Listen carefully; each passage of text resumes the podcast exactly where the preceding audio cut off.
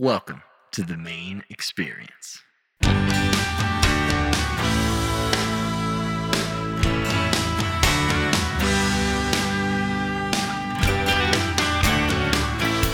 Welcome back to the Maine Experience Podcast. You are listening to episode 16.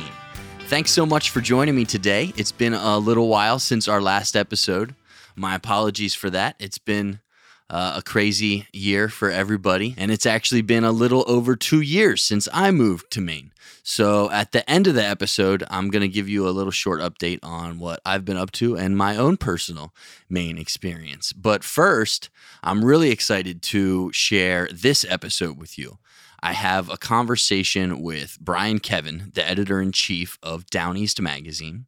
I've been wanting to have a writer on the show for a while, so it was fun to talk to him. He's a really engaging guy, and it was just a real pleasure to dive into his personal writing experience. Later, we have a track uh, from a band that was previously featured on the podcast. After a name change, the band Tumbledown is now Hallicom, named after a cove in Cape Elizabeth, Maine, where the band was formed. Uh, we have a new track called Must Have Been off their new EP being released this week. And finally, I'm going to leave you with a soundscape recorded at Harris Turkey Farm in West Newfield, Maine. I was there uh, last month on a shoot for Maine Life Media for their Thanksgiving episode, and I thought it was a suiting soundscape for the season. But first, here is my conversation with Brian Kevin. We recorded this back in the summer when we were first emerging from our quarantine cocoons, um, and I hope you enjoy. All right, everybody, welcome back to the Maine Experience podcast. I'm here with Brian Kevin, a writer and editor in chief of Down East Magazine. And this is uh, my first sort of Zoom interview. So thank you, Brian, for coming on the show and being my guinea pig as we enter this like new uh, Zoom world where everybody's talking to each other through computers. It's inevitable that now my podcast interviews will probably be doing some of this as well. So thanks for coming on my show. And um, uh, thanks for taking the time to sit down with me. I'm super glad to do it. Like I was joking with you earlier, like any excuse to have a human conversation right now is actually kind of wonderful. Amen to that. Amen to that. It's been crazy. So I want to kind of get to um I want to kind of get to the magazine and Down East, and especially sort of the the current trials that you're facing in this new world that everybody's facing. But before we get to that, I kind of want to go back to the beginning and just kind of learn about you and how you you know found writing discovered writing passion inspiration all that stuff so kind of tell me a little bit about how you decided to become a writer yeah um it's funny I've, i feel like i've i'm at the point where i've talked to this en- enough times that I've, I've almost got my little story like pat and i try i don't i don't want to I don't want it to like metamorphosize into like no this is just the thing I say when I'm asked this Right. question but I uh I I can remember I grew up in Wisconsin. I went to college at like a state school in Wisconsin, and I was a philosophy undergrad. Um, and like going back when I was a kid, I enjoyed uh, like I worked for the high school paper. and I think I actually founded my middle school newspaper. But um, I went to uh, I got my undergraduate degree. I was a philosophy major, um, and I enjoyed the like the writing and rhetoric aspect of that. But it wasn't like the idea of going into magazine journalism or something wasn't so much a career goal until I used to um I used to give plasma, you know. Um, well, I didn't give it; I sold it.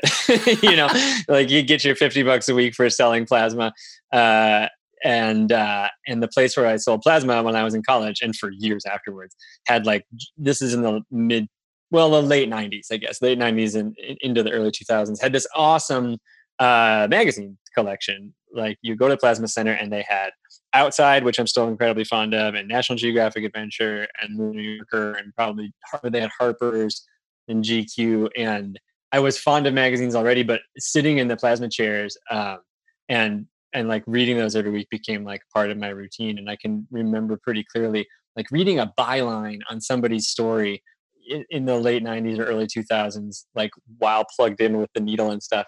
And uh, and the byline was like, you know, so and so writes about travel, music, and the outdoors. And I can a very distinct memory of being like, well, that sounds. How do you do that? that sounds like a pretty good deal. Um, so that kind of piqued my interest about it. And then after college, I um, I kind of just started freelancing. To be honest, I like took a, a, a, a little class at the local literary center in Minneapolis, where I lived for a few years, about um, how to write a pitch, basically how to write a magazine query.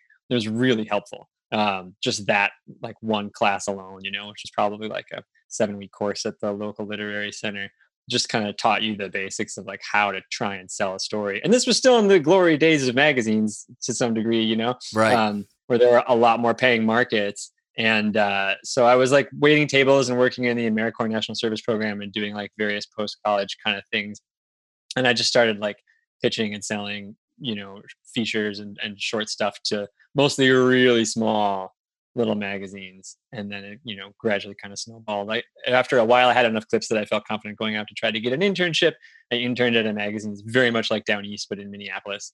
Um, and then you know it all kind of kept rolling from there but before that did you sort of enjoy writing you said about the start in the middle school newspaper yeah, like so i did at a really early age you kind of gravitated towards this idea of that voice in your head and putting it on page yeah i did I did, but I like, you know, you're a kid. I was into theater and yeah. I was into music and I was in drugs and I was into like various other things all throughout like my, you know, teenage and, and 20s. No, I um I really liked the magazine form. You know, and I like I said, I loved writing like academic papers when I was a, a student. Um, but when I started really getting into just around that, you know, plasma time, like in my early 20s, late teens or something, I really just realized that I really enjoy magazines. I like feature writing and that that that style that sort of blends um, you know reportage and and like storytelling sometimes first person sometimes not but then from there i really just started getting into the architecture of magazines. Like i really enjoy a well put together service package and i really enjoy like cool little front of book items and the way they piece together. And i felt that way you know just as a magazine reader you know for getting on 20 years now. Yeah. Um so, um, but the other part of it, to be honest with you, is um, I think what I thought 20 years ago and what has proven to be largely true, although it's like, of course, it's the like, what do we say, grim realities of the yeah. work turn out to be a little bit different, but that um, magazine writing, in particular freelancing, which I did for eight years full time, was a really great way to just kind of be like a perpetual student. Like particularly if you're kind of a generalist and like I was and I guess still am and don't really have one particular thing you focus on. Like it was a great excuse to just sort of constantly be talking to interesting people, constantly be asking good questions, have an excuse to read and research and just constantly be learning. And you know, the truth is that I often feel, not always, but often feel like the actual moment of writing having to put words on a page like if I could skip that part and just do all the learning, I would, I would be totally fine with that. yeah, because when you choose a subject or an article, you're really sort of you have to become almost um, an expert in that before you go to, or not an expert, but you have to know yeah. a lot about a subject before you go to start try to evaluate your own sort of angle on it, right? I mean, yeah. So you're constantly Expertise learning about things. It's kind of a funny thing in that way. You know, you're talking to experts and then you you know sort of you stake out your own little knowledge realm you learn what you need to know for the sake of the story. You actually probably learn more than you need to know for the sake of the story and then the story you know materializes from somewhere within that sphere. Um, and if you're somebody who like has a beat you know like a lot of writers do or or even a handful of beats you know i, I consistently write about national security, I consistently write about cocktails or, or whatever else, then I think over time you probably do get like what we would call expertise. I honestly cannot say that I feel that in any particular way. There was a while there where I was writing an awful, awful lot about public lands. Maybe I started to be like a pretty savvy public lands reporter. Um, but even that's been a while. And I look back right now at stories that I wrote four or five years ago, and you know, I'm looking at some piece that I did, and it has to do with like uh, uh, a, a, colony of birds like disappearing mysteriously on a Florida island a bunch of years ago. And I know that when I wrote that story, I knew an awful lot about the nesting habits of colonial birds. And I don't know any of it anymore, you know, so it's very situational. right. Um, your brain chooses what you sort of want to hold on to and you know okay i'm done with that information yeah. now so, but I love that. I love the the dabbling nature of that. Is is like is a really cool thing for somebody like me. I, well, I, I, it might not suit everybody. I love that. I love that you sort of took this love of magazines and then you saw an example where you had the idea of like, oh, here's someone doing this. Oh, mm-hmm. like maybe I can do that. So you got a little bit of education and then you started to put in that work and you said about being a freelancer. So what were some of those challenges when you first started that idea of, okay, I think I might want to try to write professionally. What were some of those challenges on those first pieces and and how did you sort of crack that that egg of okay, I think I am a legitimate writer now? hmm Yeah, that's funny because it gets into that. I bet you have this conversation with people a lot, but that whole imposter syndrome of like, yes, right. Whether and when you ever look at yourself and go like, okay, I I'm legitimately this thing, which I don't you know, yeah, I don't, right. if anybody ever gets that level of comfort, I admire that because right. I constantly feel like, and I don't beat myself up about this. I think it's actually kind of a skill, like just to be able to fake it. But I, I constantly feel like, all right, another year has gone by where I've fooled everyone into thinking I can do this. Trust me, I feel the um, same way. free, freelancing is a slog, you yeah. know, as I think you probably know, and as a lot of people probably listening to this can relate to. Like freelancing is tough. When I was getting started on it, I did it on the side of other jobs. And I was like, you know, in my early 20s. Yeah. So my needs were few. Um, and I, like I said, I waited tables. I was in the AmeriCorps National Service Program, and then I, I gradually started like getting low level magazine jobs. Um, and I was, you know, pitching magazines. There was this fantastic book back then. It probably still exists. In fact, I'm sure it does, at least in online form. But it was called The Writer's Market. Um, have you ever seen this? Mm-mm. It's uh, this outfit used to put it out every year, and if it still exists in print, I'm sure you can go find it at a library. It was a tome. This thing was a doorstop, and it was just a list of um, all these different paying magazine markets. And at that time, like a certain amount of online, you know, stuff. But again, this is like early 2000s, and um, certainly the paying ones. Like probably could get a pretty nice paycheck from Salon back then. Imagine um, stuff like that, and. Uh, and I would just flip through it, and you know, and have sort of I would have ideas for stories I wanted to pitch, and then you'd flip through and try and find, uh, you know, a, a, a, market that might work, or I would flip through and look at just like the breadth of publications that were out there, and that would engender or like inspire ideas. And that thing was just like a big wish book, but it would tell you what they paid, and you'd get a sense, like as a very beginning freelancer with like not a lot of clips, of we'll tell you like what they wanted from you in a pitch and what they expected uh, how hard it was to break in as a first timer and stuff like that. And so I was pitching magazines where I knew I had a reasonable shot of getting paid, mean, what, like 10 or 20 cents a word at that time, which now there's like some websites that are fairly prestigious that don't pay that much. Um, and uh, and writing stuff for like a tiny little bluegrass magazine I remember, and like some sort of arts and crafts publication that I just found in there, and little sort of eco and environmental magazines quite a bit, and so, you know, the challenge would have been if I had woken up one day and been like, now this is my job. It's all I'm going to do. Like I would not have been able to put food on the table. Um, and so, you know, if you can call it a challenge, like it was juggling that thing that was important, that seemed like it had sort of career potential with whatever I was, you know, doing for daily bread at the time. But it, it didn't really bother me, to be you, honest. Like I felt incredibly lucky to be able to write a story that anybody cared to read. It sounds um, like you were just sort of nurturing a passion, really, at that point. You know, just something you yeah. were interested in and and wanted to apply some some effort towards. I had ambitions to do it professionally, but I feel like I took a really realistic uh, approach to it. I mean, and not just realistic, but like I did not grow up in this scenario. You know, nobody in my family went to college, you know, and uh, it was like a little Midwestern, you know, like we were a middle class to lower class family in a little Midwestern town. And like the idea that going and writing as a vocation was like a path that was available to me, nobody had ever made that sound like a reasonable thing. So, um, so and what I think, whereas there are maybe some kids who, and I mean kids, like teenagers, yeah. and, and, then people in their early twenties who have maybe had that, uh, like the idea of a creative career presented in front of them as a totally reasonable thing to want, then get a few years into their young career and realize how fucking hard it is and mm-hmm. like potentially might not work out for them and it can be kind of dream crushing i mean i feel like i talk to younger people now who are having that experience you know, and who are upset about it. Maybe even feel like they were lied to a little bit. Yeah. You know, um, that like, yeah, the idea that they could be a writer was presented to them as a totally reasonable thing. And then it turns out it's not. And they're like, what the hell? Yeah. Um,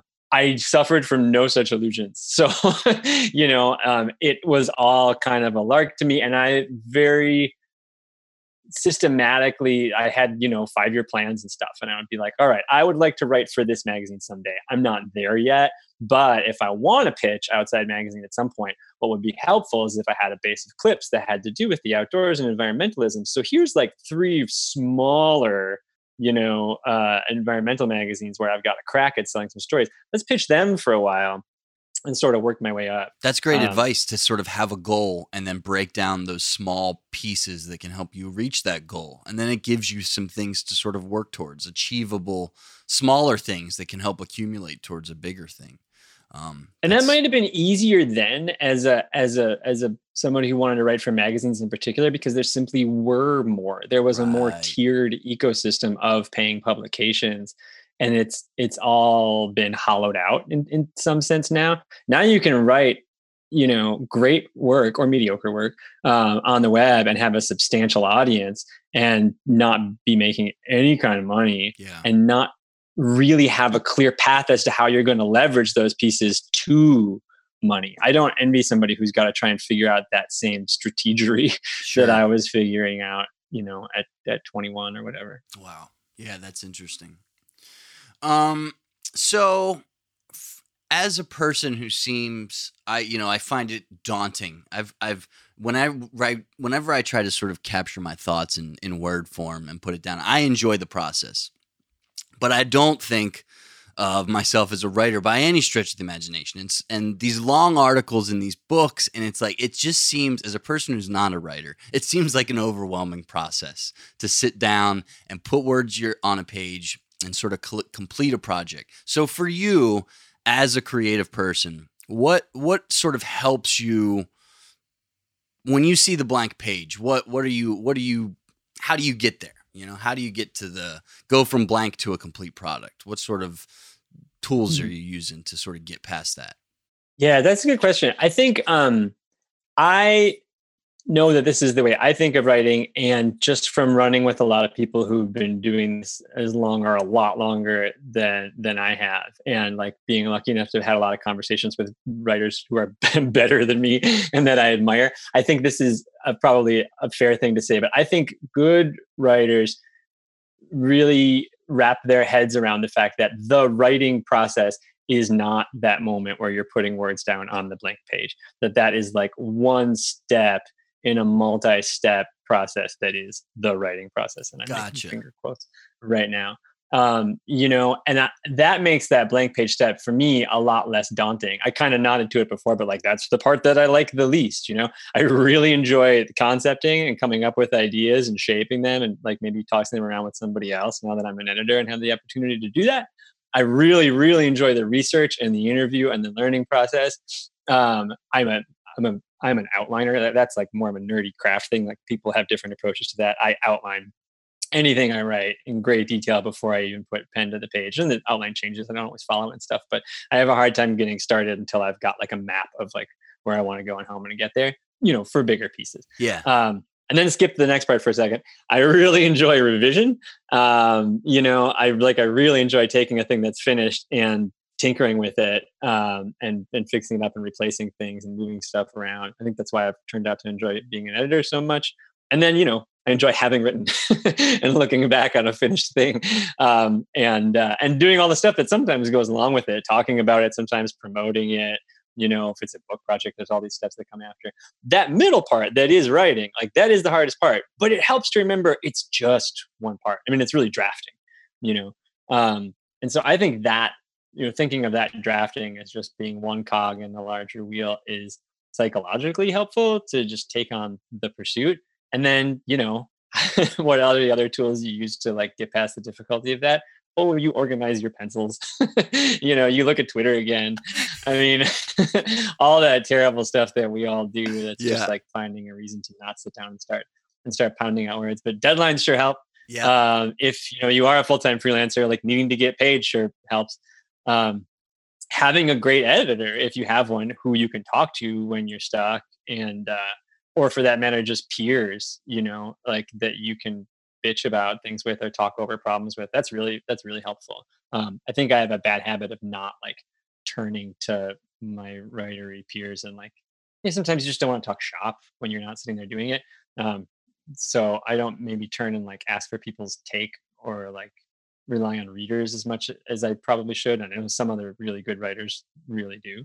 Um, but that's all the yeah the psychology of it i think a little bit and then you know there's the nerdy stuff like uh change venues every so often like get a fresh mm. perspective mm. you know like go sit somewhere else i i will like spend one day i mean now we're all home but back in the day like work in this coffee shop for a little while pick up and move to a different one go fucking sit outside like that kind of stuff. I love that. I love hearing that the the chunks of the process because that makes a lot of sense. How if you spend a little time in each one of those areas, they all sort of benefit from each other, right? You know, it's. And uh, I would imagine if you're writing a song yeah. or you're making a sculpture, there's like all corollaries to all yeah. that sort of thing.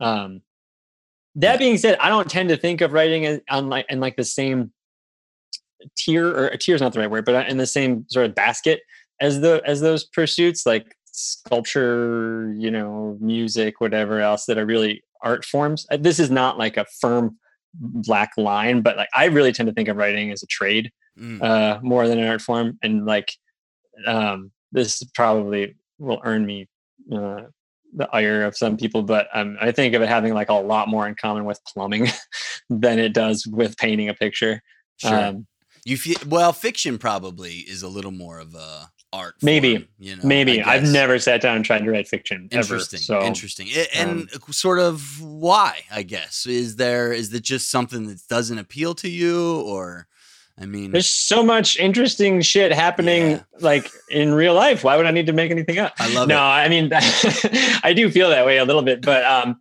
in large part because my interest in writing has always been a professional one, or I just haven't really made the distinction between professional and non-professional. And what I really enjoy is the magazine form. I think it'd be kind of fun. I'm always sort of tempted to sit down and like think about writing a novel, but um, I I wouldn't honestly know where to begin. Yeah. Um, written a few bad poems here and there. I was an MFA, I, so I, at one point I went and got a, a creative writing degree um, in Montana.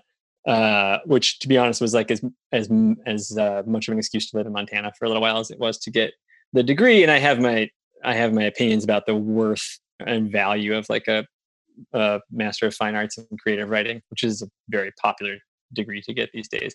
Um, but uh, so you know like i kind of ran with people who had a little bit more arty ideas about it than i did and i get it. It's yeah. just not doesn't tend to be the way that i approach it. It's interesting because i think on a lot of creative fields you'd hear people sort of talk about both sides of that coin. Like, at what point is, are you is the education helping the pursuit of the art form, where you could just start pursuing the art form and don't worry about the education? And you're probably going to learn what you need along the way as you fall down. So that that's interesting.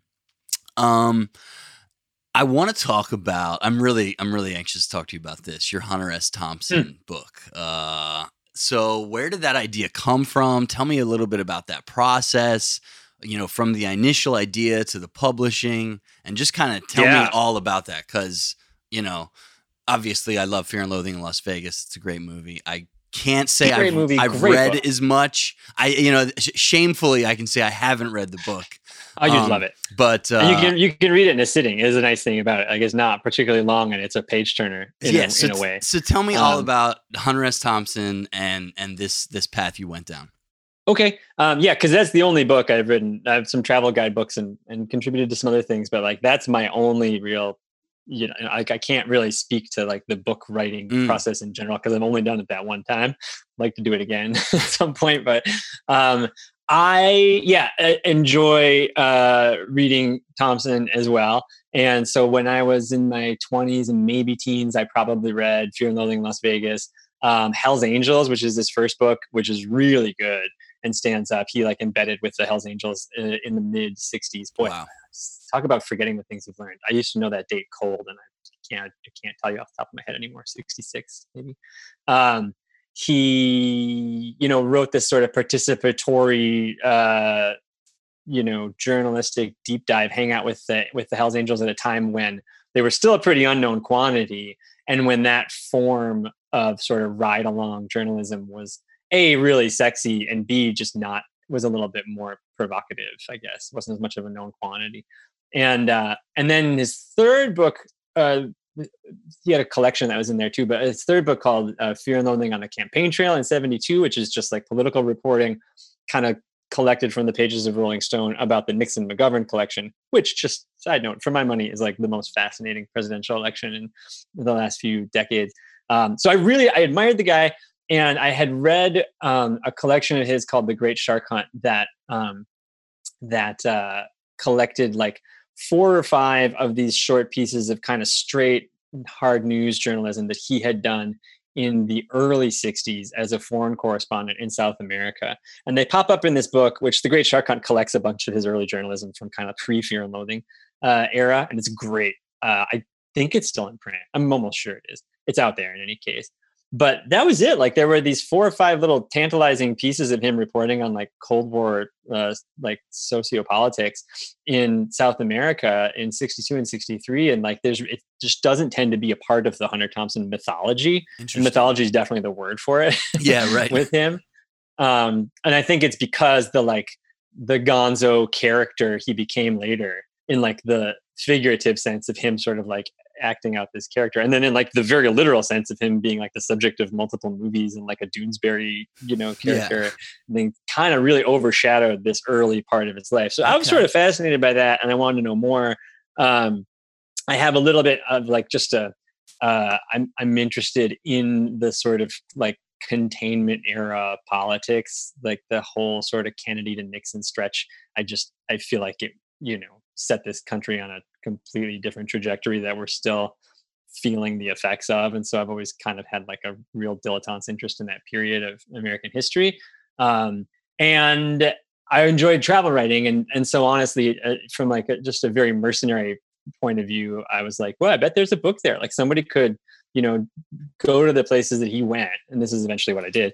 Um, you know go to the places that he went and um, and sort of revisit some of the topics that he was talking about all of which um, you know it, it, has a lot to do with sort of uh, U.S. foreign policy in Latin America in that time and trying to stave off communism. And there's so much stuff that we were pulling as as a as a nation, you know, uh, in our early sort of nation building forays at that time that like is still haunting us, is still haunting Latin America. It just seemed like there was something there. So I pitched it as a Fulbright project when I was in grad school. It didn't get picked up for that, but in the process of like getting a Fulbright application together, I really kind of streamlined the idea a little bit. Um, I got a little bit of university money, like a really little bit, like eight hundred dollars, I think, um, to like buy some plane tickets after I finished uh, grad school. Um, I was a little bit like I was going to say Footloose, which the name of the book is The Footloose American. But I kind of was for a minute there. I had like just gotten divorced. I was just out of grad school. I didn't really have anything particular tying me down. Um, and uh, so I picked it up and I went to Colombia in, geez, I'm going to lose the thread here, but it must have been 2009 or something. And um, hooked up with a photographer and sold a couple of magazine stories to help pay for the trip. Took my 800 bucks from the University of Montana and sort of um, followed the Colombia portion of his route, um, which is a really interesting. He traveled through a part of the country that, like, even now as Colombia is becoming safer and safer, and it was a little different in 2009 still. Um, you know, gringo tourists like don't go to. Yeah. Um, yeah. And then I used the material from that trip uh, and a magazine article that came out of it for a now defunct outdoor magazine called Wend um, to put together a book proposal. I shopped that around for like a couple of years. I feel like I made a couple other trips to South America in between. Again, like getting magazine, like little magazine jobs, just to kind of like pay for the tickets and my my antibiotics, and um, and uh, and then you know sold the book for not very much money, but um, to a nice to a good publisher in uh, probably about 2012 or something. And then with the book proposal, or rather the book contract in hand, I went back to South America for either the third or the fourth time and did like a four months, like wow. followed his whole route. Wow. Yeah. So that's interesting. So, that's so that's sort of a long process and sort of oh, started oh, super with, long. started with some small yeah. parts to sort of build on until you had that that chance to go do the 4 month excursion. What was that like being down there for that long and sort of really embedding yourself in it?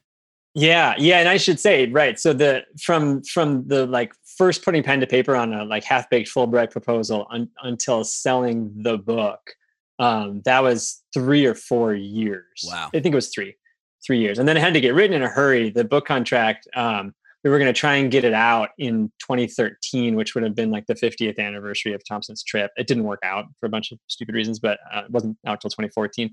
Um, but the trip was great. Um, you know, by that time I was living in Maine. Uh, the whole process started when I was living in Montana. Um, I moved to Maine in 2010, the end of 2010, and uh, and um, had a partner who's now my wife, the mother of my two children. But at the time, we were just living together in an apartment in Bath, and she had, you know, already knew she had dealt with my freelance sort of comings and goings on on Miller assignments up until that point, and the book had been like this thing that I've been working on in the back of my mind um, since we met because like relationships are an important factor in any of these you know like creative pursuits that we're talking Yeah, about for sure. because I had to look at her and be like, well, I'm going to South America for four to five months. You're in charge of the cats, you know, and like are going to be living by yourself. You're in Maine. She was great about it. That's awesome. Um, and it, yeah, yeah. I mean, it- it ha- man, you know, like having a partner who is just supportive and Yeah. who you can be supportive back to, obviously, it's huge. um, huge. I mean, for life, yeah, for right. any For a lot of things. Yeah. particularly for like these weird you know creative careers that don't necessarily follow like an easy like we were saying earlier sort of nine to five Yeah. they don't have the same level of predictability let's say um so yeah i mean man i could talk about that trip all day long i don't know what you want to know Well, about it i learned it- an, awful awful lot Was there uh, anything that you were sort of surprised about in that process that you were like, whoa, I did not expect to see this, did not expect to experience this, did not expect to feel this way? Just anything that's sort of like, or maybe your favorite part, or just something that's Yeah. like, you know, something that really stood out to you. there's so much like that Yeah. to be honest and like i i didn't grow up a very well traveled kid like i said this sort of like you know um working class family i didn't travel a ton. I started to get into it a lot more as a as an older teenager and a 20 something and i got into hitchhiking and taking the greyhound and a little bit of international travel but not a ton. Um but uh so you know like i'm still at 40 like I, I will never be one of these world weary like oh, i've seen it all. People like everything kind of blows my mind. Um, and and my mind was blown off and well i think the most interesting thing about that trip though and what um, ends up being kind of the the i mean this gives away some of the revelation or the realizations in the book was um, the extent to which like over the course of the 50 years that had passed since thompson's travel um, so many of our assumptions about like what what America was and what the developing world was had kind of gotten like flipped on their heads And that's what he was reporting on. And he was very like prescient in his understanding of this. Like this was at a time when um this was at a time when like the, uh thinking of some of the best foreign policy minds was that like if you can get into these like underdeveloped, I'm making finger quotes again, uh nations at the right time and you catalyze them with cash and like a certain amount of resources, um, you can sort of propel them forward because there's this very linear way of thinking, like um, out of that you know pre-industrial moment, um, and and like you know just move them ahead in this linear timeline. Like they'll become more or less like us. Um, Walt Rostow was this like famous economist that kind of had advanced this theory, and it was like behind everything that the Kennedy administration did. Like we're gonna help these guys avoid communism by sort of like rocketing them towards uh, American style capitalist development. And uh, like that was very much the reigning thinking in um, in the early 60s. And Thompson saw through it and was calling bullshit on it in his reporting. Um, but there was this idea that like once you got to this level of development that America had attained, you no longer had to worry about, or to the same degree certainly about like, uh, you know, populist uprisings or dramatic income inequality or like the looming threat of authoritarianism or these things that sort of plague the developing world but we very much thought ourselves as, as having like moved past.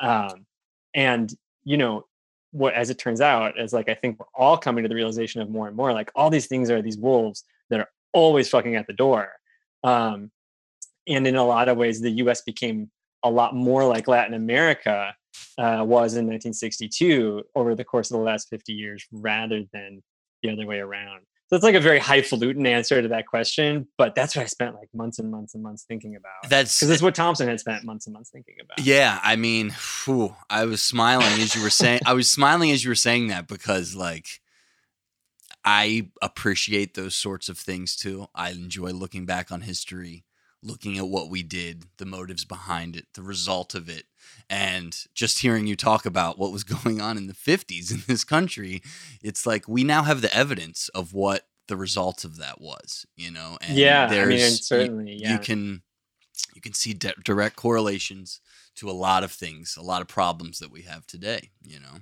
and it's very cool that Hunter Thompson, as a 20 something year old, was uh, onto this stuff. And, yeah. you know, like I happen to think his later writing kind of loses it a little bit. I mean, he gets a, he gets gonzo enough. He remains this really interesting person, but like anybody who tells you that his like lifestyle and drug use didn't take their toll, like hasn't read it, much of what he wrote after about 1976, which like wasn't always that great. Gotcha. But he was a sharp reporter as a young man and um, and a really good foreign correspondent, like traveling on a shoestring, yeah, and, like racked by dysentery, and you know, I mean, talk about the challenges of being a freelancer. Like he was living that um, in this very real way in the early '60s as like this clueless gringo journalist who, nonetheless, like um, really had an impressive take, and it, it launched his career. I mean, he came back to the United States after that and the journalistic establishment like knew his name based on these stories from a now defunct newspaper called the National Observer.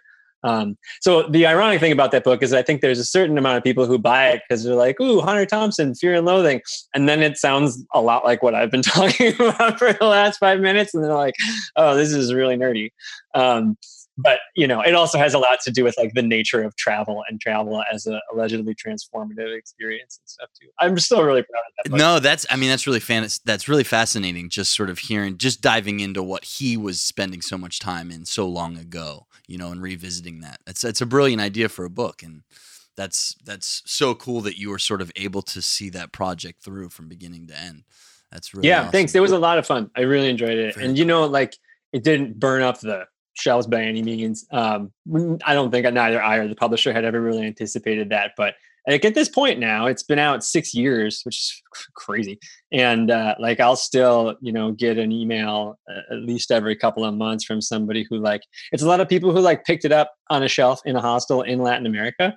Um, and they'll say nice things about how it changed their thinking about something or just how much they enjoyed it. And like yeah, man, if I never write another book, but I get like a percentage of those emails for the rest of my life from people just being like, wow, I read this and I really took something away from it. I mean, it's kind of a che- cheesy thing to say, but it's pretty great. No, man, uh, that's, uh, yeah, that's, that's, I'm sure that's all you can ask for, you know, that's really cool. You um, can ask um, for money. But. Yeah. I was going to say, wait, wait till this podcast airs. Then you're going to see a huge increase in, in, in sales. um, all right. So you talked a little bit about um, Maine and my questions are kind of moving that way. So, how did you end up at Down East? And sort of talk to me a little bit about about that process. My wife grew up in Maine. Um, she grew up in Cape Elizabeth, and we met in Montana. And she always kind of had designs on coming back here, I think. And uh, after we had been, you know, courting or whatever for a couple of years, she she kind of raised the prospect of coming here. Um, and uh, we lived very briefly in between in Eastern Oregon. I really enjoyed Western Montana. I still try and keep a little bit of a relationship with Montana. I won't be going there this year, unfortunately, which is kind of a drag. Um, but uh, but I had never spent any time out east at all. I mean, I come to New York for work stuff to schmooze editors like a couple times a year and like make that little trip. But um, I did not know anything about New England. Um, I still don't. I know a lot about Maine now. The rest of New England, honestly, is still a little bit of a mystery to me. Um, so we moved out here in 2010 and um, thought we'd at least give it a shot. I wasn't sure if I was going to like it or not. And uh, yeah, that was 10 years ago now. And um, when we got here, I, well, I was freelancing then. Um, I kind of, when I went to grad school, I started freelancing full time, a, a little bit by necessity. I didn't have a fellowship, I didn't have any funding as a grad student. And so it was a good opportunity to be like, well, okay, let's just do this as a, you know, um, as a full-time thing and you know balanced a lot of like little sort of sometimes longer term projects that help you know float the the more ephemeral like magazine project. But uh so there was no reason not to come and when i got here it was like okay there's not a super robust like magazine publishing empire in maine. Down east was pretty damn conspicuous from the get-go and we absolutely like in that first week or two, picked it up off the newsstand at the IGA in Cape Elizabeth. And I can clearly remember Allison being like, hey, maybe you'll get a job here at some point. sure as shit. It took, I think, like four or five years. Um, but I started pitching down east. Um, I think I actually pitched them the first story I pitched them. I pitched them from South America on that trip. Oh, cool. There was a Mainer who I met in Paraguay. This really amazing guy. He appears in the chapter of the book. Um, I won't go into detail on him, but he, I pitched a story. I wrote back to um, Ginny Wright, who's the senior editor right now, and I pitched her a story about this Mainer working in Paraguay. And they didn't buy it because at the time they really didn't write stories about Mainers outside of Maine. We still don't a ton, but kind of re- relaxed our rules about stuff like that. And uh, and then we just were in good dialogue thereafter. And so I started getting freelance assignments from down east. And my previous boss, the last editor, um, talked me into a desk job in about 2014. Gotcha. And then yeah. how did that um how did that or how does one become an editor in chief then from that sort of process? What does that look like? I think I did it more rapidly than most people, which was just a function of I mean, I don't know what circumstance. Um, so I was hired as a well, you know, it's tricky. I my old boss, Kathleen Fleury, who was the former editor of Down East, um, and and an amazing person. She was the editor in chief for five years. She was there for 12 maybe something she was at the magazine for a long time and a known quantity around maine um, she came to my house in Damariscotta when she, trying to, when when I'd been contributing for a while. I was a contributing editor, and she wanted to hire a managing editor. And an ME typically is somebody who like makes the trains run on time. They like move paper around they you know shepherd the proof process they oversee things like it's their job to just like get the magazine made. And i was kind of i had done that for a literary magazine in grad school but i was like i don't really know kathleen like i really enjoy writing. I like writing features. I like writing little stuff. I don't think i'm really interested in like the mechanical process necessarily so you know thanks but no thanks.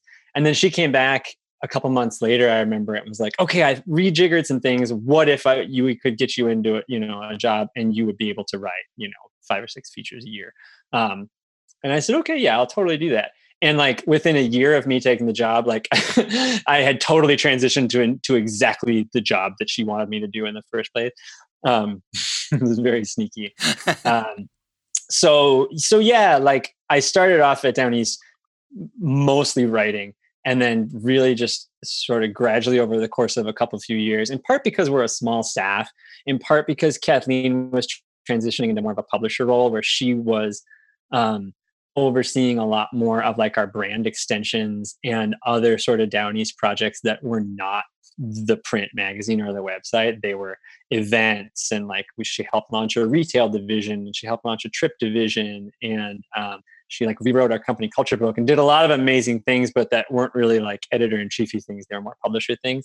I just kind of slid into that um, into that role. We just kind of, you know, like I said, we're not a big staff, and so we was sort of like, all right, I'm going to take on those responsibilities. And turns out I really like it. like I really like it. Um, so when Kathleen moved on to another position um, at the end of 2018, well, yeah. So by about 2016, I guess like I was pretty much functionally running the day-to-day operations of the of the magazine itself. And then when she moved on to another job a couple years ago, it was just kind of natural that I would take her her title. That's that stuff that you were talking about her ex- extending the brand.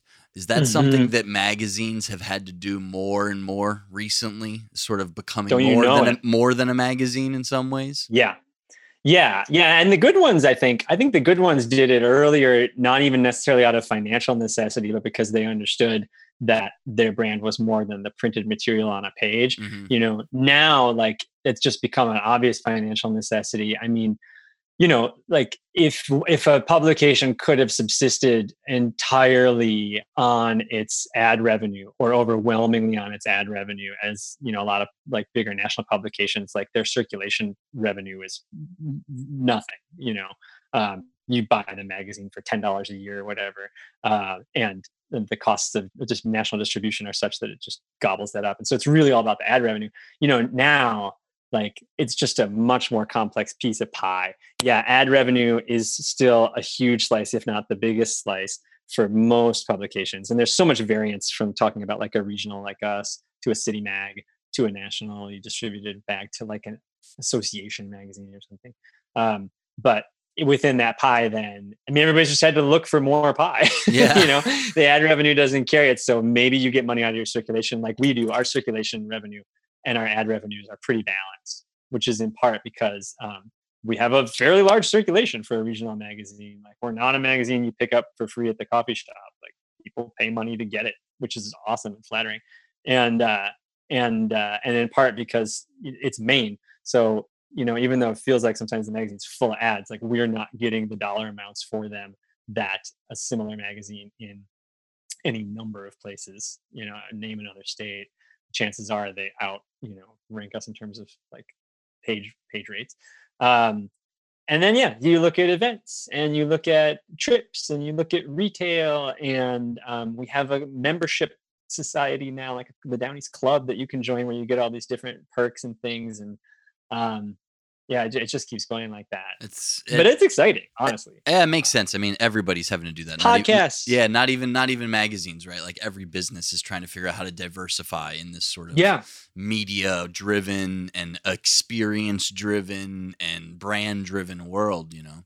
Um, and even now, as editor in chief, I try not to get too. I mean, I'm in all those meetings and I have a role to play. I try not to get too bogged down and like I don't want to run our trips division. I'm right. qualified to run our trips division. like you don't want me trying to run our trips division. I show up at some of the trips and shake hands and stuff, and it's kind of fun. Um, but I do, I do like all the cool storytelling possibilities that come out of that. I mean, okay, the web is obvious. I mean, that goes back, you know, 20 years now. But like so much cool stuff you can do there. Yeah, increasingly you see magazine media which is I, the phrase I tend to use because we're not really talking about a print magazine anymore. We're talking about this whole kind of little empire. Mm-hmm. You see magazine media getting into podcasts, and that just has some amazing storytelling possibilities. Um, e-newsletters, like that doesn't sound like a particularly new thing, but like the the increasing dominance of like email as being a way to connect to people as compared to social. And when I say connect to people, I don't necessarily mean drive traffic to their website. We have this new, uh, we have a bunch of newsletters um, but we have a newish one that like the goal is not to get you to click something and come somewhere else. Like it's its own little micro publication and that has there's some really fun stuff you can do there um, and it's just you know it's just a different sort of sliver of down east and then to think about how all those audiences like relate to one another is fascinating. Yeah. Because they're really there's overlap but they're really their own audiences in the in a way. Yeah. i don't know. I like this stuff. Yeah because everybody everybody consumes the different types of content in their own way you know? Uh-huh. some types of content are for some types of people and and vice versa you know so that's and then the weird challenge is not getting too fractured as you try and speak to all those right. different but related audiences. You know, like what we do on Facebook and what we do in print and what we do on the not yet existent but hopefully soon existent podcast or in Puckerbrush, this newsletter I was mentioning. Like they've all got to stem from a core that's solid and that means something and that you can articulate but you're still at the same time speaking to different people. We we have a little bit of a leg up in that, I think, stop me if this is boring but uh, institutionally like we've always had this challenge where half of our readers live here and half of them don't. And that's like a remarkable challenge in itself because they're all united in the fact that they love maine but like how you write something that appeals to those two very different groups is a fun challenge. Very um, interesting so i think we have a knack for like navigating that like fractured but core yeah. sort of you know uh, scenario. So what what does the um kind of how you broke down that that creative process of when you're approaching a piece that you're writing what does the bullet points of the creative process of a magazine? How do you go from okay guys we have a magazine due on this day you mm-hmm. know what does that look like if you can summarize that for someone who knows nothing about you know how yeah. a magazine put gets put together that's an interesting question. I mean, it's like you it's like you're always functioning on two levels, right? You're always functioning like with your with your long-term brain. Um, what do they say on, on the Twitter memes? Like your galaxy brain and your universe brain and your whatever. Um, you're always sort of like one part of your brain is looking at the huge long-term picture, you know, where like I can tell you we're actually in kind of a weird spot right now where we need to circle the wagons and do a little like long-term planning and story pitching. But like generally speaking, I can tell you what's very likely going to be in the feature well of the magazine, you know, eight or nine months out and spottily even farther, you know, because sometimes we're shooting stuff a year in advance for seasonality and all that. Um, and I have a sense in my head, and my staff does too. Um, it's not like you, it's not just me uh, of uh, of like how the issues in a year all kind of fit together you know and what we're doing in the august issue is not going to be too redundant with what's happening you know in the june issue and whatever else and if you have special themes and stuff. Um, and what have we given people a lot of recently? Uh, and what have we sort of not done too much? We're always trying to balance geography in maine obviously is a huge thing for us. We're a statewide magazine. It's on us to pay attention to all corners of the state and we can talk about this but like one thing that's great about maine is that those corners are pretty distinct in a lot of ways. Yeah right. Uh, and then you know and then on a whole nother level like you're you're just triaging like the day-to-day deadlines and concerns and whatever else. So like i say we are a small staff for a magazine of our circulation. I mean it's crazy and we're getting smaller every day it feels like. But um we uh you know we are in really good communication with each other and we operate as like a as like a you know elite core and a family at the same time at our best. Um you know i'm assigning stuff constantly. I have really good relationship with my contributors. I think having uh, a core group of regular contributors who you can count on who understand the magazine's brand but also have their own thing going on who you can you know communicate openly with makes a job like this an awful lot easier and from a reader standpoint you know um, i think i read this quote somewhere Si Newhouse is like this magazine magnate um, died a little while ago, but he, I think this was his quote, but he said like a great, you know, a great magazine is is all about like striking the balance between consistency and surprise. Um, and I really think that that's true. You can unpack that in a lot of different ways. But when you've got a core group of contributors who bring that consistency, I think readers appreciate that. And then you're just constantly looking for the like the surprise element. Like, what's the thing that we can do that we've never done before? What's the thing that we can do that takes something standard that we would cover, you know, to death? Like lighthouses you know for us and do it in some new weird unexpected way that like makes it fun and more insightful so like last year we like went to and ranked every lighthouse in the state. Like, you you know, here's the the Maine's shittiest lighthouse and Maine's greatest lighthouse, and that was a ton of fun. Yeah, and like if you a regular reader of the magazine, you're like, what are what is this weird sort of gimmicky thing? But what it ends up being an opportunity to do is just really get at another sort of level of um, trivia and insight about like the forces that shape the state, and lighthouses just become a yeah the means by which you do that. So it sounds like you and your team are definitely like all on the same page and all thinking about long term and short term goals constantly, right? You kind of always have to be developing what's going to be happening later while also dealing with what you got to do right now. Yeah, and be able to hear a pitch um, or hear an idea get tossed around and be like, "Oh, we did this thing," mm. you know, even if it's a couple years back, that's just a little bit too similar because, um, you know, what uh, if people who have been reading the magazine for a long time, and there are a lot of them, um, like their memories are pretty long, mm-hmm. you know. Um, so yeah, you don't want to be too repetitive. And uh, in that sense, do you not like? I would just immediately think that you would look at the issues over a year as sort of your batch of issues. Do you not think of them as sort of a yearly batch and more more than a year because we do, but it's it's longer. Yeah, I think the institutional memory is is a little bit longer yeah. than that. I do not have a great memory when it comes to regular human life. Like I'm the person that's losing his keys all the time and stuff like that. Um, and I just uh, forgetting like my kids' friends' parents' names and stuff like that. But I have a weird, I've realized preternatural ability to like tell you exactly what issue and what year like a little story ran in, um, which is probably just being too connected to my work. So I think that's helpful. The other thing, honestly, though, is the balance of, uh, especially for a magazine like ours. And the reason a magazine like ours is great, as far as I'm concerned, or I should say, why I like it, is because, like, you know, we're a general interest publication bounded by the geography of Maine, but within the physical boundaries of our state, like, we do whatever we want. Yeah. you know, and we do. So you can have an issue of the magazine that has like, you know, like I say, I like service stories, so I don't mean to denigrate them, but like a fluffy, you know, seeming like uh, lobster roll road trip, you know, six page feature, and then flip the page, and the next page is like, you know, a five thousand word piece that was a year in the reporting about uh, about uh, uh, the veracity of a of a celebrity's human trafficking claims. I'm thinking of a very specific piece from a couple of years ago that was just like kind of a heavy one. You know, you can have um, you know a piece on one page that's about um, like opiate addiction in in Maine um, that again is like heavily reported and and a you know a, a, an intense read. And then yeah a few pages later um, you know you can be like rounding up best burgers or something. And it, i think you have to balance those things carefully but the magazine wins when it's firing on all those yeah i would have never even thought of that. That's an interesting sort of problem to have in the sense that there's no one specific thing you guys need to be writing about other than the fact that it's happening in Maine. you know, it would, and, be, it would be boring if there were. I mean, I don't know if people work for trade magazines and stuff, and yeah. they own and they you know focus intensely on one subject. But um, I look at a magazine like Vanity Fair, which I'm fond of.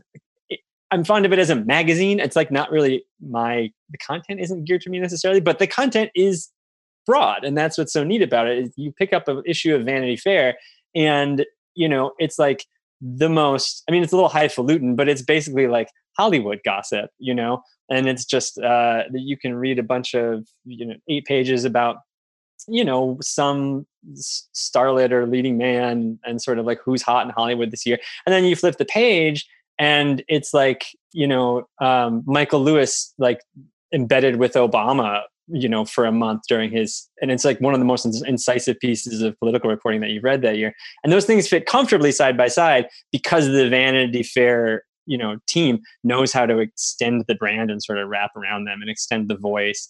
And uh, and I'm sure they could tell you the ineffable qualities that make a Vanity Fair story, but they're elastic enough to cover both of those things. I feel that way about Down East. And to answer your question in a, long, long way, it's all about thinking about how to stretch the that elastic down east brand and make sure it's coming through in two pieces that otherwise seem like yep. like they might exist on different poles. Interesting. Interesting. Yeah. It's so fun honestly. Well that's awesome. I mean you so you know you you've you've discovered this love of magazines and now you're in that world. And hearing you talk about a, another magazine made me think of another question i want to ask you. Um what magazines do you subscribe to? you know, what yeah. are what are your go-to magazines? Like what are you spending your time? Cuz I know I've gone through phases where I I have a bunch of magazines, then I have few magazines, but I too love magazines, but you kind of have to distill down which are the ones that you find the time to read. So what is it for uh, you? I'm so glad to hear you say that. Um, yeah, so I get a lot because I have a little budget at work to right. spend on the ones that come to the office, um, and so some I get because I like to sit and read them on the evening, you know, on a Friday night uh, while drinking. Um, yeah, like, like my recreation. Instead Some of the work, instead of the work ones, like instead of the ones that you yeah. look at for work, what is your personal enjoyment magazine? But like I say, it's like these They're things same. are very overlap because right. I enjoy sitting down and reading the New Yorker as like an escape and like time out of mind. I also like enjoy picking up one called 5280, which is Denver's magazine, oh. because I enjoy it as a magazine. They do oh, such cool. a great job of putting it together. They also have great feature writing. Um, so right now, I think I subscribe to at home the New Yorker, uh, GQ, which hits on both of those. It's a super fun magazine just in terms of its architecture and its voice and everything, but they also have great feature writing and you can tuck into it. I'm looking at my stack down below me right now. Um, I really enjoy Audubon, which is like the membership magazine of the National Audubon Society, and I used to contribute there. Uh, so I read that a fair amount. Outside is one that I've subscribed to since um, probably like the mid 90s or the late 90s. Um, and I've also contributed to here and there, but I'll read them um, until the, the day I die. Um, Texas Monthly is another one that kind of hits on both. I like to read Texas Monthly because I think they're a really good exemplar of what a regional magazine can do at its best. And so I steal ideas from them for work, but also exquisite feature writing. Um, and, you know, the fact that I don't live there doesn't take away from my enjoyment. This weekend, I read a piece that was about uh, a profile of a Texan author. And she's a known quantity. I think uh, she writes like Western fiction, and I've heard of her books, but I couldn't tell you her name off the top of your head, on my head rather. Um, and yeah, I'm not Texan, but like it was such a great uh, piece of profile writing. I'll leave it with those for now. But oh yeah, Vanity Fair, absolutely. I like reading Wired. I get that at work, but I take it home. Um, yeah, nice. I, honestly, I could keep going. that's that's really interesting. That's really interesting. Yeah. Um. So I'm gonna kind of wrap it up with these few questions here. These are these are questions that I've sort of asked everybody that I've. These are like my wrap up questions. Um, yeah. Well, this last one not so much. Um, but I think you have such an interesting perspective on all of this, being what your profession is. Um, so, just kind of talk about your relationship with Maine. You said why you came here and how long you've been here. and all of that. And you obviously have learned a lot about Maine through your work. So, for you, not as the editor of Down East Magazine, but you personally, what does sort of Maine mean to you? What do you love about it? What do you, mm-hmm. you know, maybe you don't have to say what you don't like about it, but you know, like what, what, what does, what's, what's Maine to you? What, what, how, how is it? What is, what is the essence of Maine? I think the thing that I most appreciate about the state and about living here, and I could rank four or five things, but um, is I nodded to this for a quick second earlier, but it's the um, like amount of geographic and in a sense cultural in a sense not diversity that manages to cram into a relatively small area mainers by the by are fond of talking about how big their state is because their you know sort of regional frame of reference is all these tiny little new england states mm. um, if your regional frame of reference is even the midwest where i grew up to say nothing of like the rocky states where i you know spent a lot of my younger adulthood like um, you know, Maine's the 13th smallest state in the union. It's not that big. Yeah. you know, like you can drive into the eastern side of Montana clean shaven and leave the western side with like a day's growth of beard. Like we don't come close to that here. And yet, like I can leave my uh, house here in Hope on the mid coast. I live just inland from Camden, and I can drive really just an hour and a half, two hours maybe, in arguably you know one, two, three, four, five, arguably five different directions and end up in five places that feel really different. Mm-hmm. Uh, you know, like I can get in like the span of like an afternoon's drive to Lubec. I can get up to PI, Presque Isle, or you know Millinocket and and like the Northwoods. Um, I can get out to like you know kind of Rangeley and the western northern sort of main overlap um, down into Portland or all the way down to the southern coast. And like you could tell somebody who you just airlifted into those five or six places that it's five or six different states, they would totally fucking believe you. Yeah. you know? yeah. Um, uh, did, I mean, and not just from the way that the the natural environment looks or the built environment, but also just from the the, the people that you meet, the way they sound, um, to some extent their values. Although I maintain that you know, despite the whole like two Maines thing, which like I'm trying to say here really could be like three, four, five Maines yeah. if you wanted to get right down to it. That we do have a lot more in common than we have apart. Um, so I really appreciate that. I appreciate how much variety the state just manages to pack into a fairly small, um, this fairly small area. Um, I appreciate the the outdoor and conservation ethic here quite a bit. Mm. Um, that means a lot to me, and it's a reason that I tease my wife sometimes that like you know, if she were from Connecticut or something, like she was probably not going to get me out of Montana to come back to like live in Massachusetts. I don't, I don't really know a ton about Massachusetts. I know there are some beautiful parts of Massachusetts, but it ain't Maine.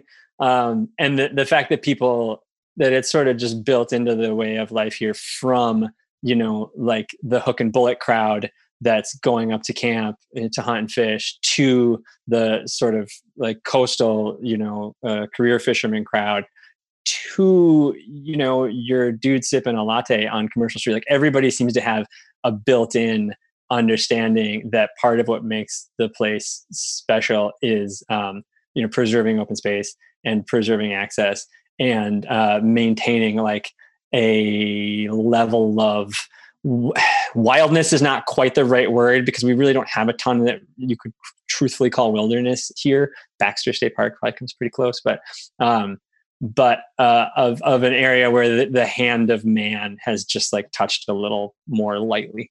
Um, I, I think that's a really a really big deal. And something I like about Down East is that like, well, it's not an ideologically driven magazine by any means. Like we do kind of call them as we see them, and we do wear our ideals a little bit on our sleeve. And the one that's probably the most pronounced and obvious in like 66 years is that like we're very prettily openly in favor of preserving Maine's natural heritage. You know, yeah. um, so I think that's huge. You know, there are some things I don't like about Maine, and I don't. I'm not uncomfortable talking about them. I've, most of them I kind of strike me as more sort of charming and quirky. There's nothing that really like bugs me. Yeah. Um, but I'm an interloper here. You know, uh, I've I've only lived here for ten years. I may not live here forever. I love raising my kids here. I have no desire to go anywhere anytime soon. But I miss Montana sometimes. I'm fond of the West.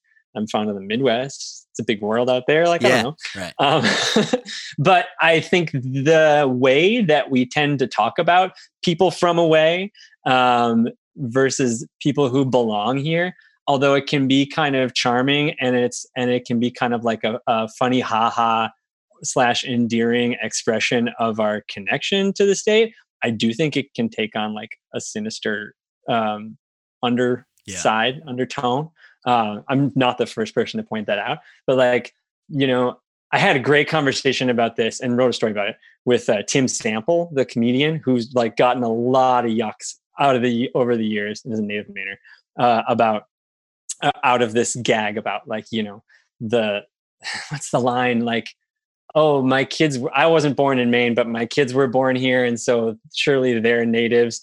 And then the, the response is like oh if my just because my cat has a if my cat has kittens in the oven it doesn't make them biscuits um, or you know the gag about like the guy that was born um you know, like in uh, or his his parents, you know, like moved from New Hampshire to Maine when he was three days old or something, and at seventy, like his neighbors never let him forget it that he's actually from away. Like that stuff is funny, and yet it is not. There is a uh, a relationship, or there is a con- continuity, or or some sort of, however loose tie between that kind of attitude that's a little bit haha and the attitude of people who like don't want immigrants coming to Lewiston, you know, or um, you know, are prone to like eh, gripe or discriminate against you know anybody coming into uh, like young people or people of color uh, like coming into a community that has historically not had a lot of either one. Um, so i'm wary of that. Yeah. Um, and i'm i'm i'm always kind of still processing it. Because like i say the flip side is like man i care enough about my relationship with this place to sort of like keep tabs on like who belongs to it and who doesn't.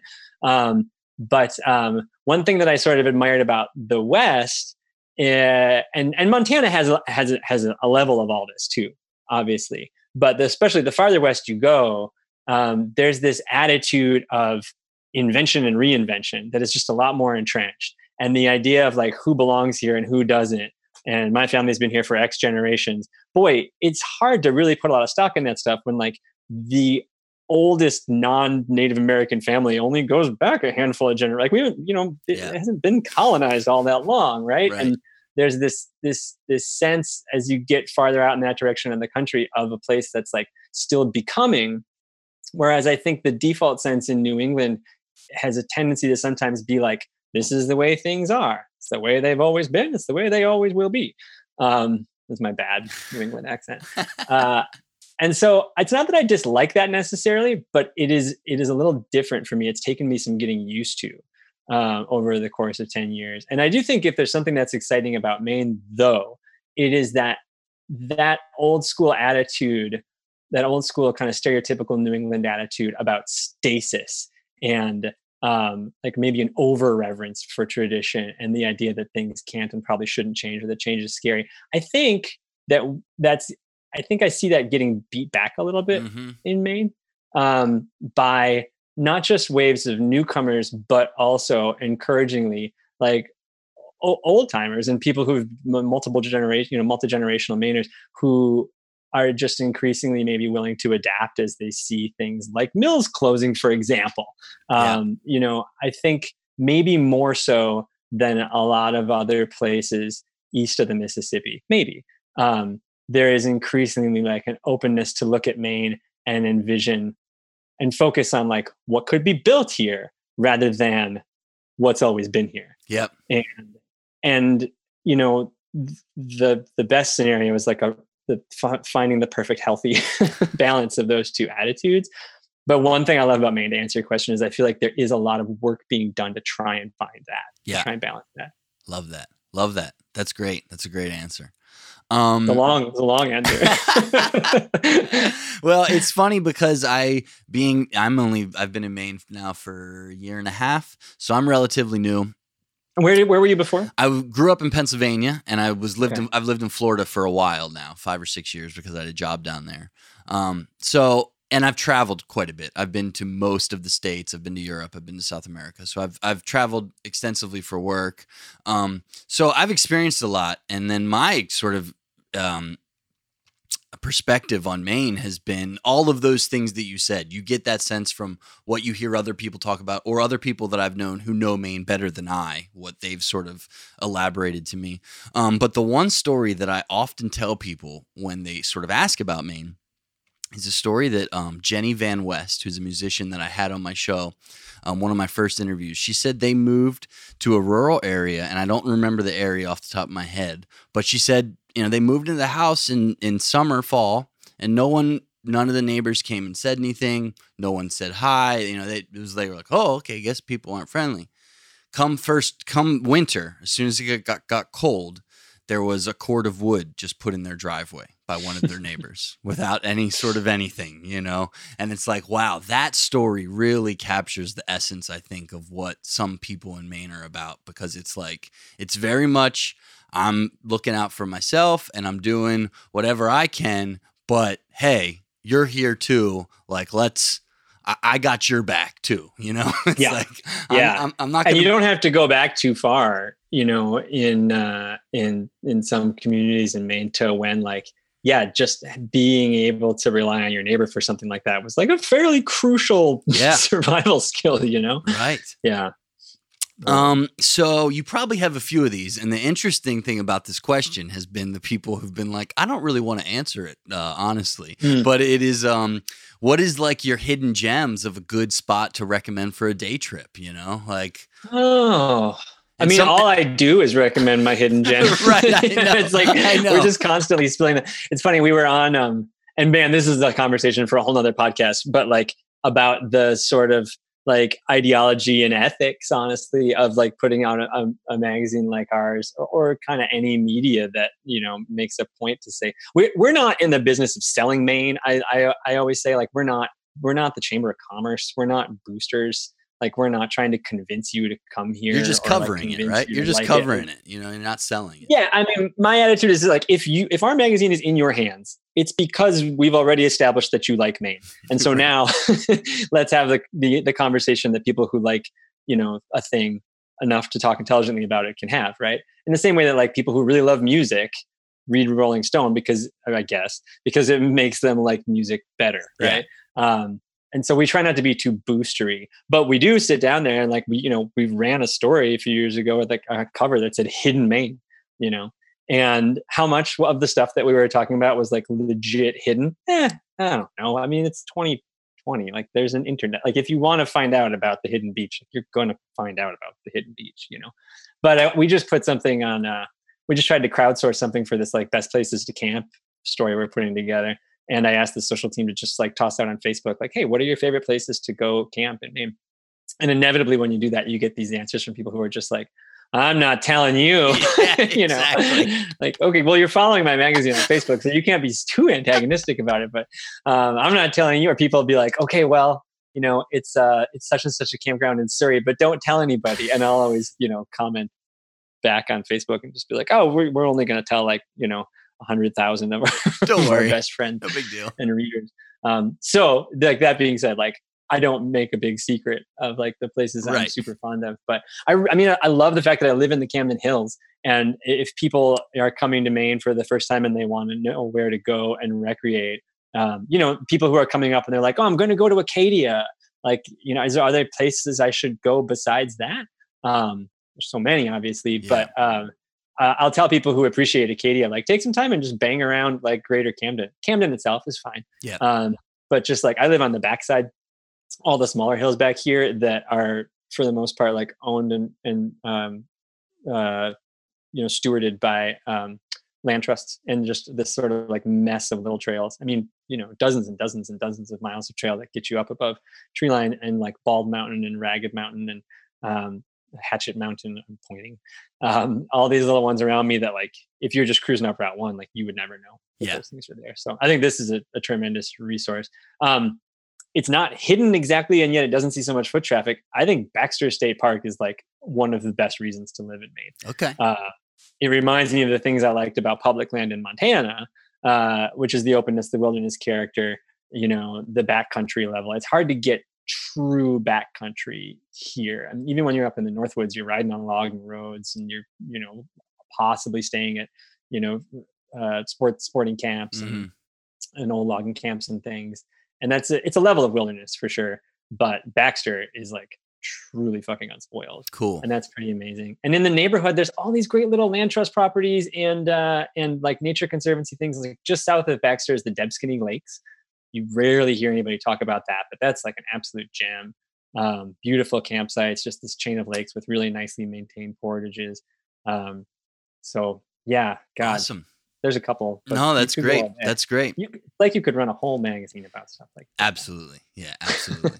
absolutely. Um and then the last question is the um eat and drink. What is, you know, which is obviously a huge topic of especially in the Yeah. Portland area. And well not just Portland, there's there's great restaurants all, all Increasingly coast. elsewhere, but yeah, Yeah. for sure, Portland. But um and gosh, and in this new day and age, it's sort of like where do you get a beat to get a bite to eat and drink? You and know- how many of these places are going to survive all this? And so, what's your what's your go to? And if um maybe if you're in Portland and then locally to where you're at too, you know, sort of just one or two places or a favorite Um, brewery. I mean, I love our tap room culture. You know, I've I've like been an enthusiastic beer drinker for a long time. It was, it was amazing to show up here when I did in like in Maine's beer timeline in 2010, coming from the West where the craft brewery thing was like a little bit more entrenched, and got to Maine and it was like, ooh, we're a little behind. And then like jet fuel over the course of the last decade. You know, there's so much good beer being made here, and moreover, like so many cool places to hang out and communities Yeah. like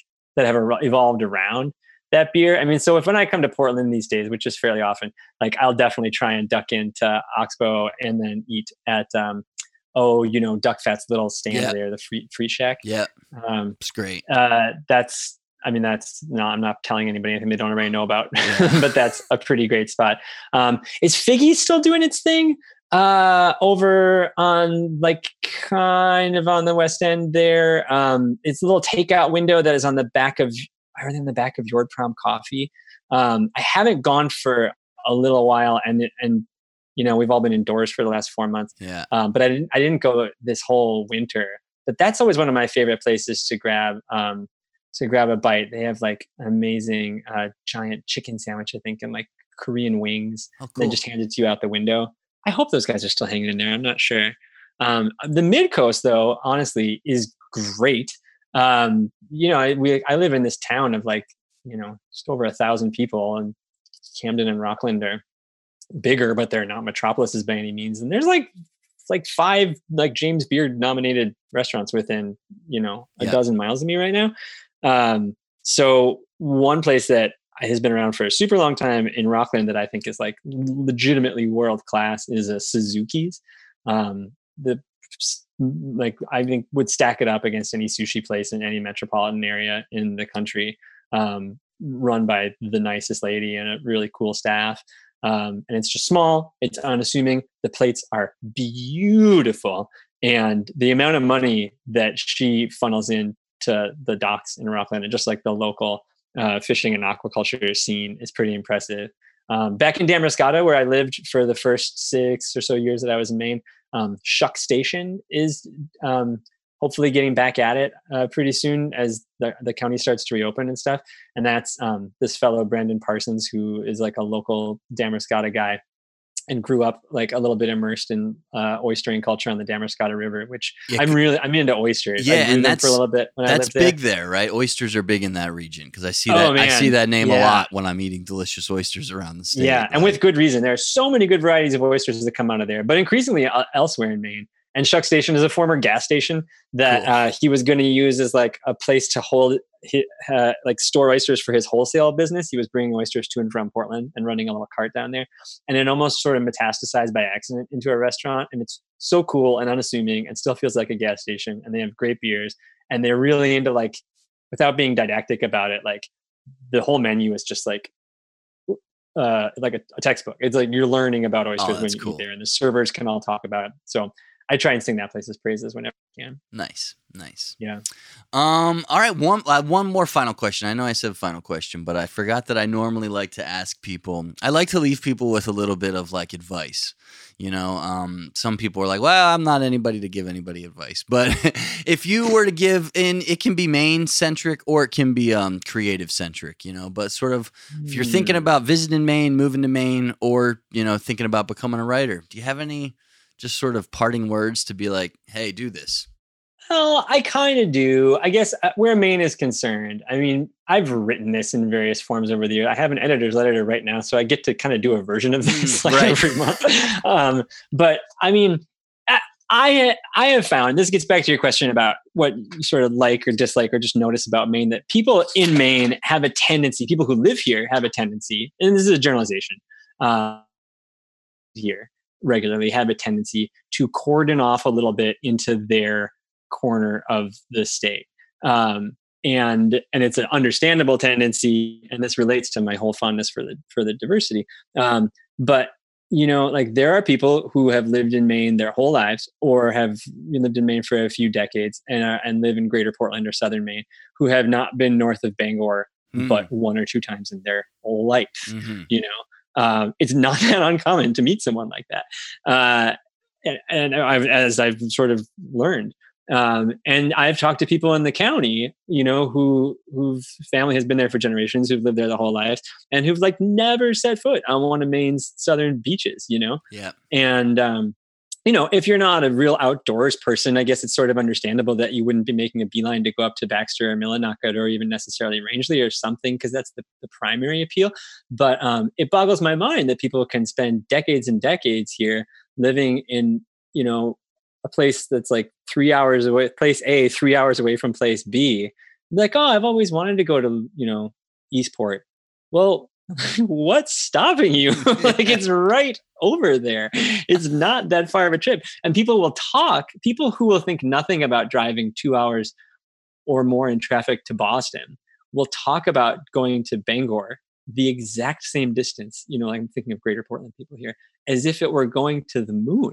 Um, yeah, right. And again, it's not everybody, but it is a surprising amount of people. And so, my little piece of advice is just like, particularly when we get out of if and when, well, when, whatever it might look like, but when, you know, we can feel confident about traveling again. And even if that's with common sense, uh, you know, precautions, bring your mask, yeah. stay six feet away, you know make sure you're going into a community if you're looking at like an island trip or something that like wants you there um once we can all feel comfortable traveling again like yeah my advice is like go to places in this state that you don't know anything about that are not that far away and like where there are no barriers between you and uh, you know Jackman or whatever place you find yourself being like, oh yeah, I've always been curious about Jack. Well, just go there. Yeah, just and this and this summer is a better time than ever, right? Because I think so. Potentially there should be less tourists in the state, but who knows? You know, we still who knows? but I do goes. think like you know, outdoor recreation is going to be one Huge. of the well, yeah. you can't shut it down for one for one thing, or not as easily certainly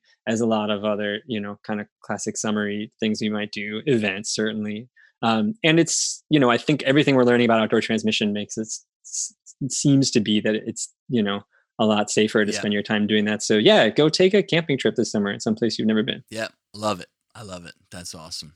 Well, thank you, Brian Kevin, editor in chief oh, Down you, East Magazine. This was ton of fun. This may be my longest podcast ever, and I genuinely feel like I could just keep talking to you about this stuff because I find the whole thing interesting, and I think you have such a great perspective on Maine.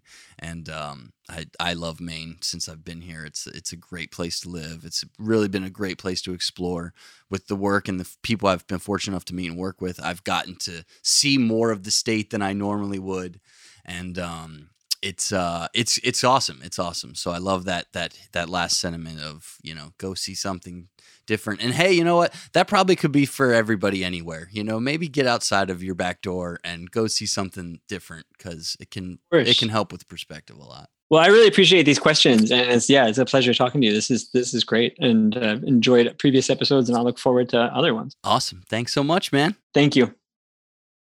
Thanks so much to Brian for coming on the show. I really enjoyed chatting with him, and I hope you enjoyed hearing about his Maine experience. Next, we have a new track from the band Hallicom. We featured their music in a previous episode, and I am grateful they reached out to us so they could share this new track with all of you. Off their forthcoming EP, here is Must Have Been.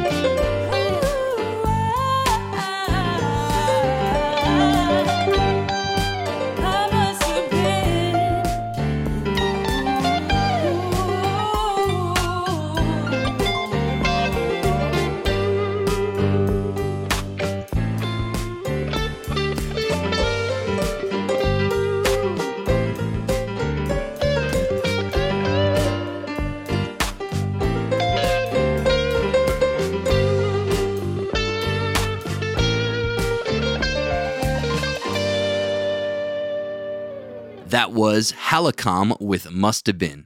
They have a new EP that is available to pre save on Spotify right now. And when you do so, you gain access to their new exclusive music video.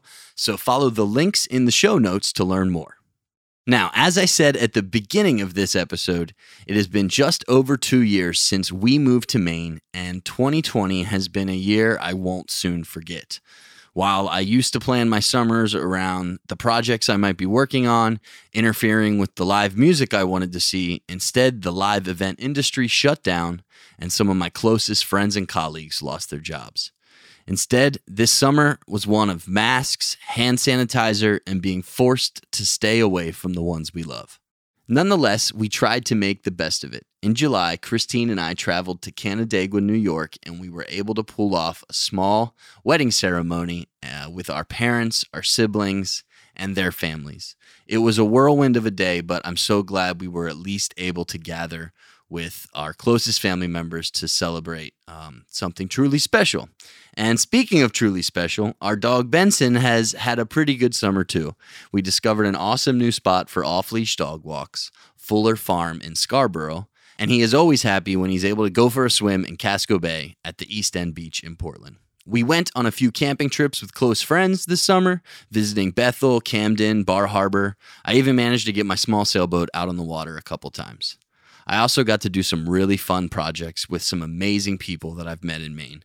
The guys over at Lone Spruce Creative, Mark Fleming and Kevin Sennett, uh, brought me on to do some shoots for the Maine Office of Tourism, and it was quite an adventure. When I went to school for sound engineering nearly 20 years ago, I never thought I would find myself standing in water up to my waist running sound equipment, but shooting with those guys this summer made it a reality. Uh, long hours humping gear and recording sounds at Moosehead Lake, Rangeley Lake, and Libby camps in the Maine Northwoods with those guys was just so much fun, and I'm really excited to be working with them on those projects and more in the future. And finally, uh, this fall, I've found myself hunkered down in my home studio working on another really fun project with another Mainer, the audio drama guru Fred Greenhalgh. This week, I'm wrapping up the preliminary sound design for his latest audio drama, and I'll be excited to share more details with all of you about that at the beginning of 2021. So, if anyone isn't sick of hearing my voice yet, I was also interviewed on another Mainers podcast, Cameron Autry, over at the Southern Maine Report. Uh, he asked me to join him on his show, and I was happy to oblige. It was a really fun conversation. So, if you want to have a listen, go check that out. I'll include a link in the show notes. All right, that's enough about me. Look forward to more episodes coming soon. I am meeting new creative people every day in Maine, and there is no shortage of interesting stories of theirs to share. So I'm looking forward to bringing you more of them in the future. So, in the meantime, if you are listening to this this week or anytime in the near future, I hope everyone is having a happy and healthy Thanksgiving and beginning of this holiday season. This year has been unlike any in generations, and we are sending you all lots of our love from up here in Maine. So, everyone, stay safe, stay sane. We're going to get through this. I'm going to leave you with a soundscape I recorded at Harris Turkey Farm in West Newfield, Maine. And uh, I hope you enjoy. Happy Thanksgiving, everybody.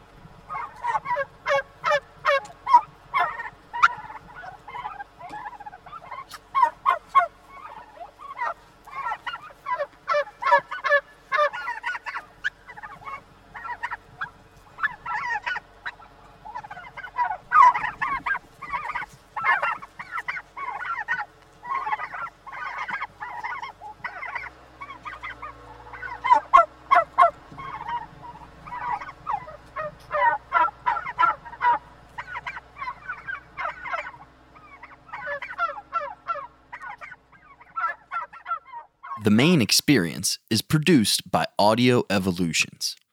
Audio Evolutions is a small business run by me, Jason DeWald, and I would love to work with you on your next project.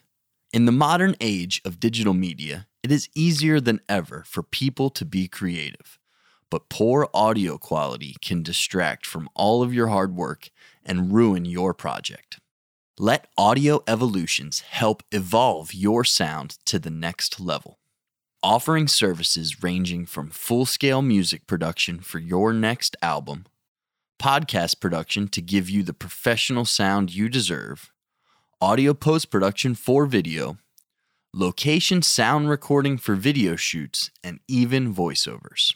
Send an email to jason at audioevolutions.net and let me know how Audio Evolutions can help you evolve the way your world sounds.